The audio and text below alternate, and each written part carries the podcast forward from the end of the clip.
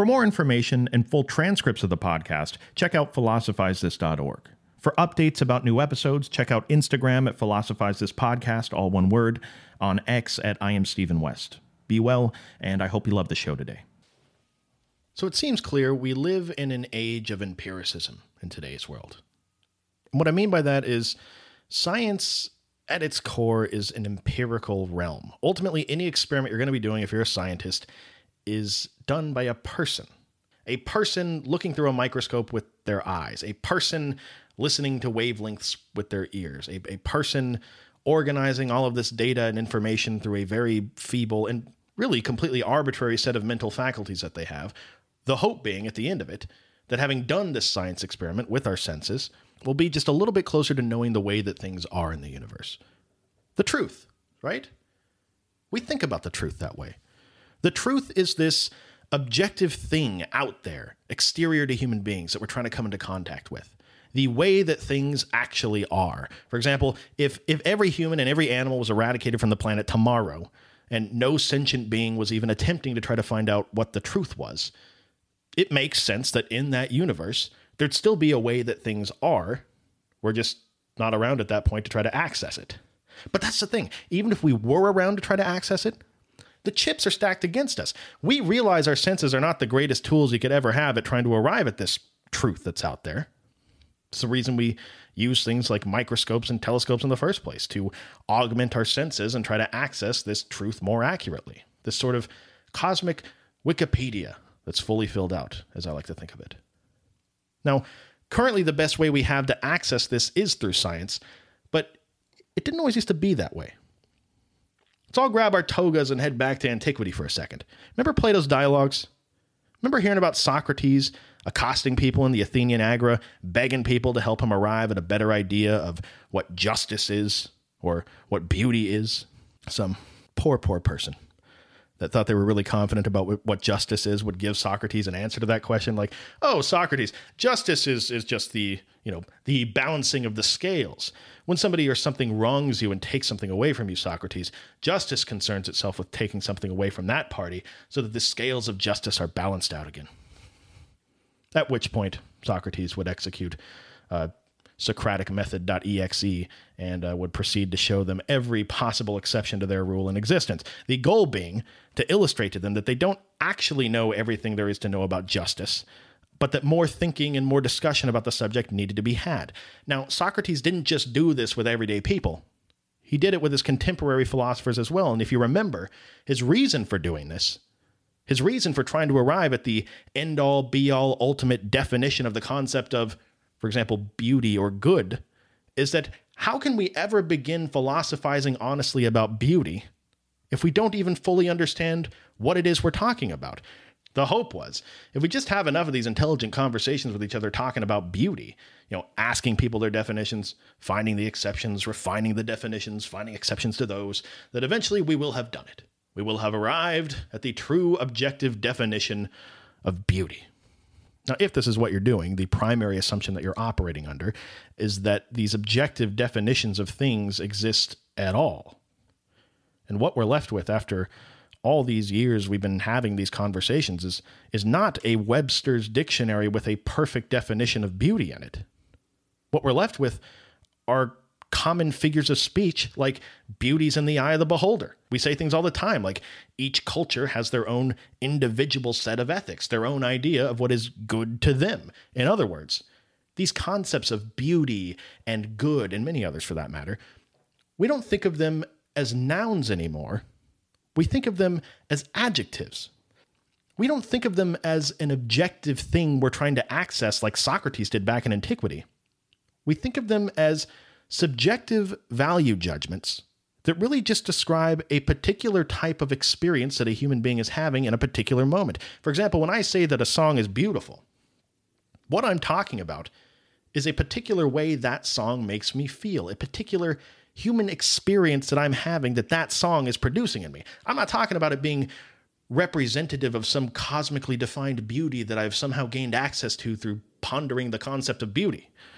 What I'm saying is Led Zeppelin is not inherently more beautiful than Justin Bieber.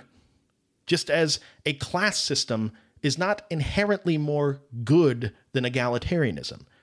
How good we think egalitarianism is, or how beautiful we think Justin Bieber's music is, largely comes down to a very subjective judgment that we're making based on all of our prior experiences and what sort of feeling is evoked in our body, our human experience of something. Well, if you agree with the statement that beauty is in the eye of the beholder, or if you agree that there is no cosmically defined good that we can arrive at, the guy that we're going to be talking about today would probably ask you the following question What if truth was the exact same way? What if truth isn't something out there that we should be trying to access? What if truth is not a noun, but an adjective we use to describe a particular type of human experience? Now, on the surface, this may seem pretty counterintuitive. Let's let's give some context so we understand where this guy's coming from. Um, well, this guy uh, is William James, psychologist, philosopher, 1842 to 1910.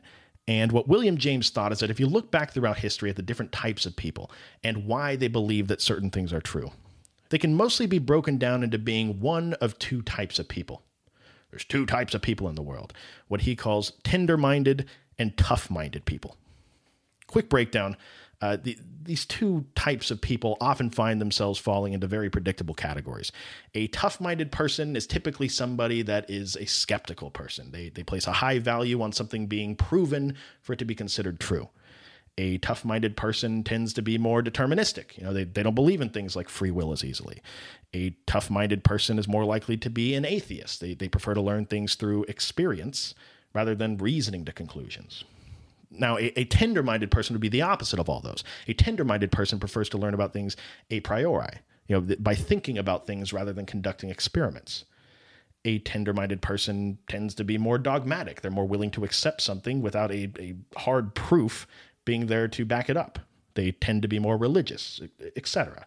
Now, historically, William James would say, this has caused a great deal of tension between people. When you have one of these tough minded people butting heads with one of these tender minded people, and they're trying to arrive at a conclusion about what the truth is. Not much productive conversation usually gets done. They usually can't even begin having a conversation at all because they disagree so fundamentally on what makes something true. It makes sense. How could they?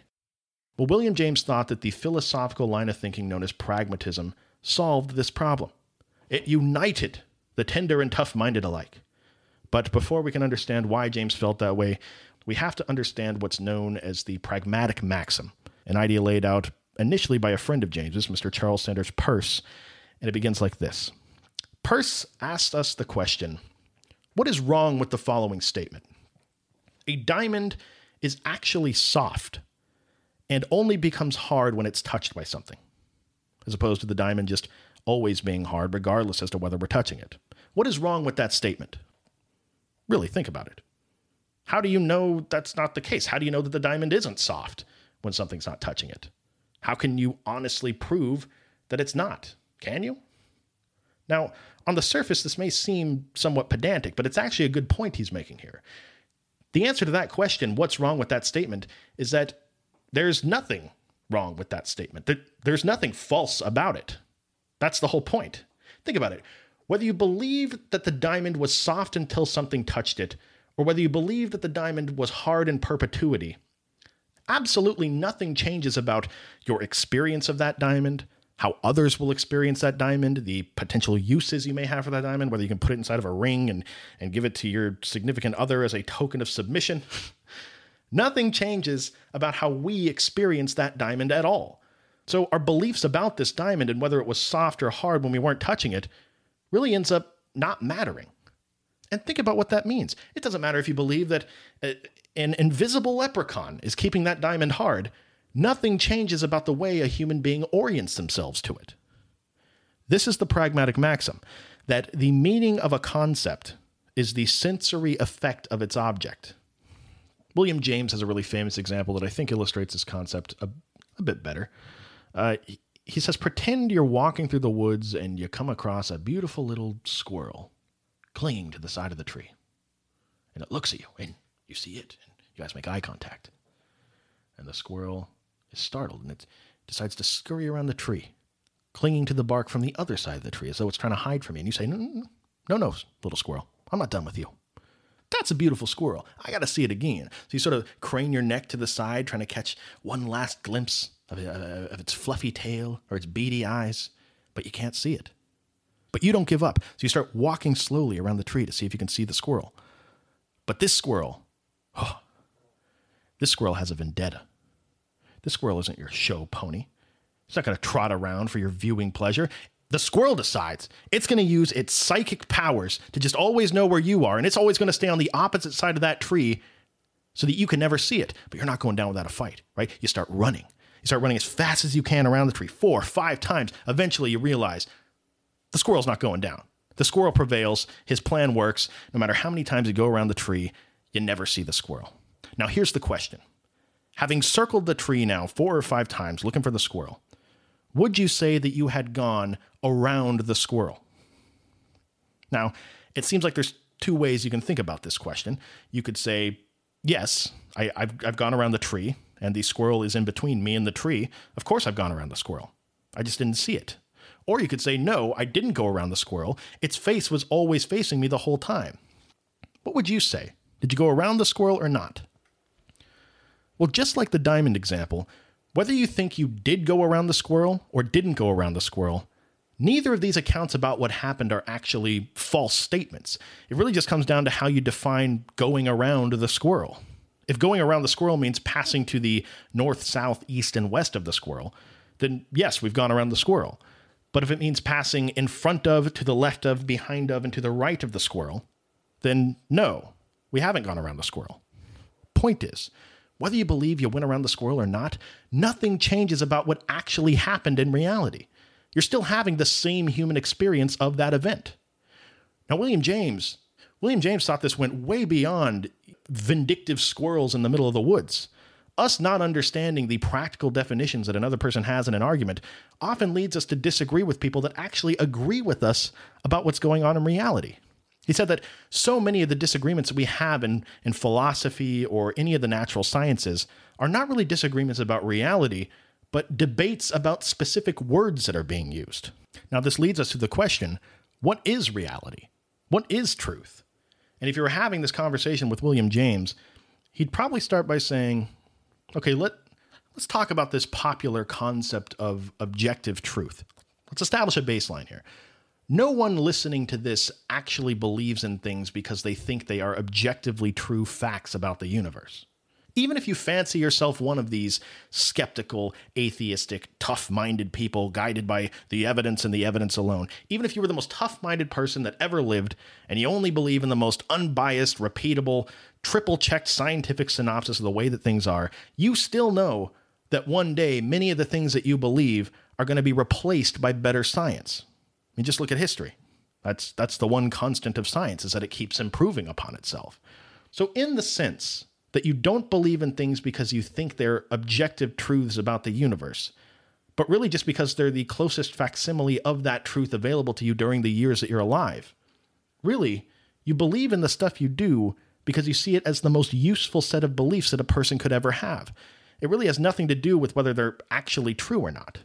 And as better science comes out and disproves one of your beliefs and gives you a more useful belief to hold, one hopefully that's a little bit closer to truth, You'll adjust your beliefs accordingly and believe in that useful belief. This is what leads William James to make the claim that how truthful an idea is comes down to how useful it is to us, or whether it serves the function it's meant to serve. He says, much like our belief about whether we actually went around the evil squirrel or not, if we have a belief that doesn't contradict what we already know, and it serves the purpose of explaining the way that things are and accurately predicts things that are going to happen in the future, there's no reason not to consider it to be true. Again, think of truth not as a noun like Socrates did, but as an adjective describing a certain human experience that we have. James says, quote, true ideas are those that we can assimilate, validate, corroborate, and verify. False ideas are those we cannot. That is the practical difference it makes to us to have true ideas. That, therefore, is the meaning of truth for it is all that truth is known as. The truth of an idea is not a stagnant property inherent in it. Truth happens to an idea. It becomes true, is made true by events. Its verity is in fact an event, a process, the process, namely, of verifying itself. Its validity is the process of its validation. End quote. Think of it this way an idea is a true idea if it serves the purpose of giving us a particular useful human experience, just as a piece of artwork is beautiful if it serves the purpose of giving us a particular type of human experience. Now, common question people ask here is okay, I'm, I'm on board here to a certain extent. I, I agree with the inevitable progression of science. We may not ever be able to grasp that fully. But what about things that are just true? Things that are true by virtue of their definitions, right? Like that a triangle has three sides or that all bachelors are unmarried. Can't you say that those statements are just true statements objectively? I mean, you, you don't really need somebody to have a useful human experience with them to be able to define those as true. William James would say, those are not true statements. They just simply are the case. This is a really interesting part of James's philosophy. He asks us to remember what we're talking about whenever we're talking about the truth. What William James would say is that whenever we're talking about something being true, all we can ever be talking about is our human experience of something. Now, right here you may say, well, that's just him switching the definition of truth. But it starts to make a lot more sense when you look at this connection he thinks there is between a human believing something and something being true. So, for an idea to be true, it needs to be useful. And for an idea to be useful, you actually have to believe in it. I mean, if you don't believe that the Big Bang was the event that marked the inception of the universe, how can it ever be an adequate or useful explanation to you? His point there is you believing that something is true is a huge factor in determining whether it's actually going to be useful to you or not. He gives an example of somebody lost in the woods. Um, a, a, hiker that's lost, he has no idea where he is. Uh, the only thing they really have to go on is this path that they just found. Now, at this point, the hiker can believe in a couple different things. They can believe that the path is going to lead them back to safety and civilization, or they can believe that the path is going to lead them deeper and deeper into the bowels of the woods, making their situation far worse. Now, William James would ask think of how your beliefs determine the outcome of that situation. On one hand, if you believe that the trail is leading you deeper and deeper into the woods, getting you even more lost, why follow it? Why not do nothing or walk in some other random direction? The useful way to use that belief is just to not follow the trail. Maybe what happens as a result of this belief is you, you stay lost out there for a couple days and you eventually starve to death. Now, on the other hand, if you believe that the trail is going to lead you back to safety, Think about it. Just as we hold beliefs about science that are incredibly useful to us and we consider them to be true, I mean, even though in reality we're, figuratively speaking, lost in the woods our entire life, by believing that those scientifically founded beliefs are accurate, by believing that the path leads to safety, in other words, it becomes useful to us and therefore becomes true to William James. This is his basis for the quote act as if what you do makes a difference. It does. Now, let's clear some things up here because I already know what you guys are going to be saying. Uh, Wait, so no matter what I believe, no matter what idea I can possibly come up with, as long as I act on it and it becomes useful to me, it's therefore true to William James? Well, no, that's not what he said. There are certain criteria that William James thinks need to be met by any belief for it to even be considered potentially justifiable. Let's talk about them. One is that there needs to be evidence in its favor. There needs to be some discernible thing that you can point to as evidence of why this is a reasonable idea. Um, but James would say, more realistically, this usually manifests itself as the majority of the evidence available to you during your time period tends to indicate that that is true. Two, the idea needs to be strong enough to be able to stand up to counter arguments. What he means is if somebody can just walk up to you, criticize this idea that you have, and leave you speechless in terms of an explanation, it's probably not passing the test. Um, three, once you believe in the idea, common thing that people think is now it's off the hook. No, it's not. James says the idea needs to keep proving its worth to you as something that is useful to you. And part of doing that is consistently predicting future results. If it's not doing that, probably time to believe in something else that's a little bit more useful. Now, the great thing about these three criteria is that they account for both types of people, right? The tender minded and the tough minded. They account for essentially all time periods. For example, if you're living in Western Europe in the 1400s and you believe it to be true that the earth is flat, William James would say that even though we know now the earth is a sphere, your belief that the earth was flat was a true belief back then. Because remember, Truth is an adjective describing a specific type of human experience. And the experience somebody had with that belief back in the 1400s is the same as the experience we have today with the idea that the earth is a sphere. Sphere. Just to make this more clear, let's let's look at this example through the lens of all three of these criteria so that we can see just how similar our experiences really are. Uh, first criteria: we need evidence that it's true, right? Well, just as we in today's world might point to satellite imagery or something like that that shows that the Earth is a sphere, somebody in the 1400s might point to, I mean, eyewitness testimony from the the guy with the peg leg in the corner that saw an entire ship of noble fishermen get sucked down into Davy Jones's locker. He swears it happened. He even saw it with his good eye this time. Nobody, nobody second guesses his good eye. the uh, I'm, I'm I'm losing it. The the second criteria. Uh, this idea needs to be able to withstand criticism, right? So in today's world, uh, somebody might come up to you and offer you a counter argument against your belief that the Earth is a sphere, and they might say something like, "Well, look, it, it, if the Earth is so round." Why does the horizon look flat no matter how high up you go? I was on the top of Mount Everest the other day. The horizon looked flat. How do you explain that? Well, we could no doubt argue back to this person and talk about how things appear to the human eye and fixtures in the landscape that are made possible only by the curvature of the Earth.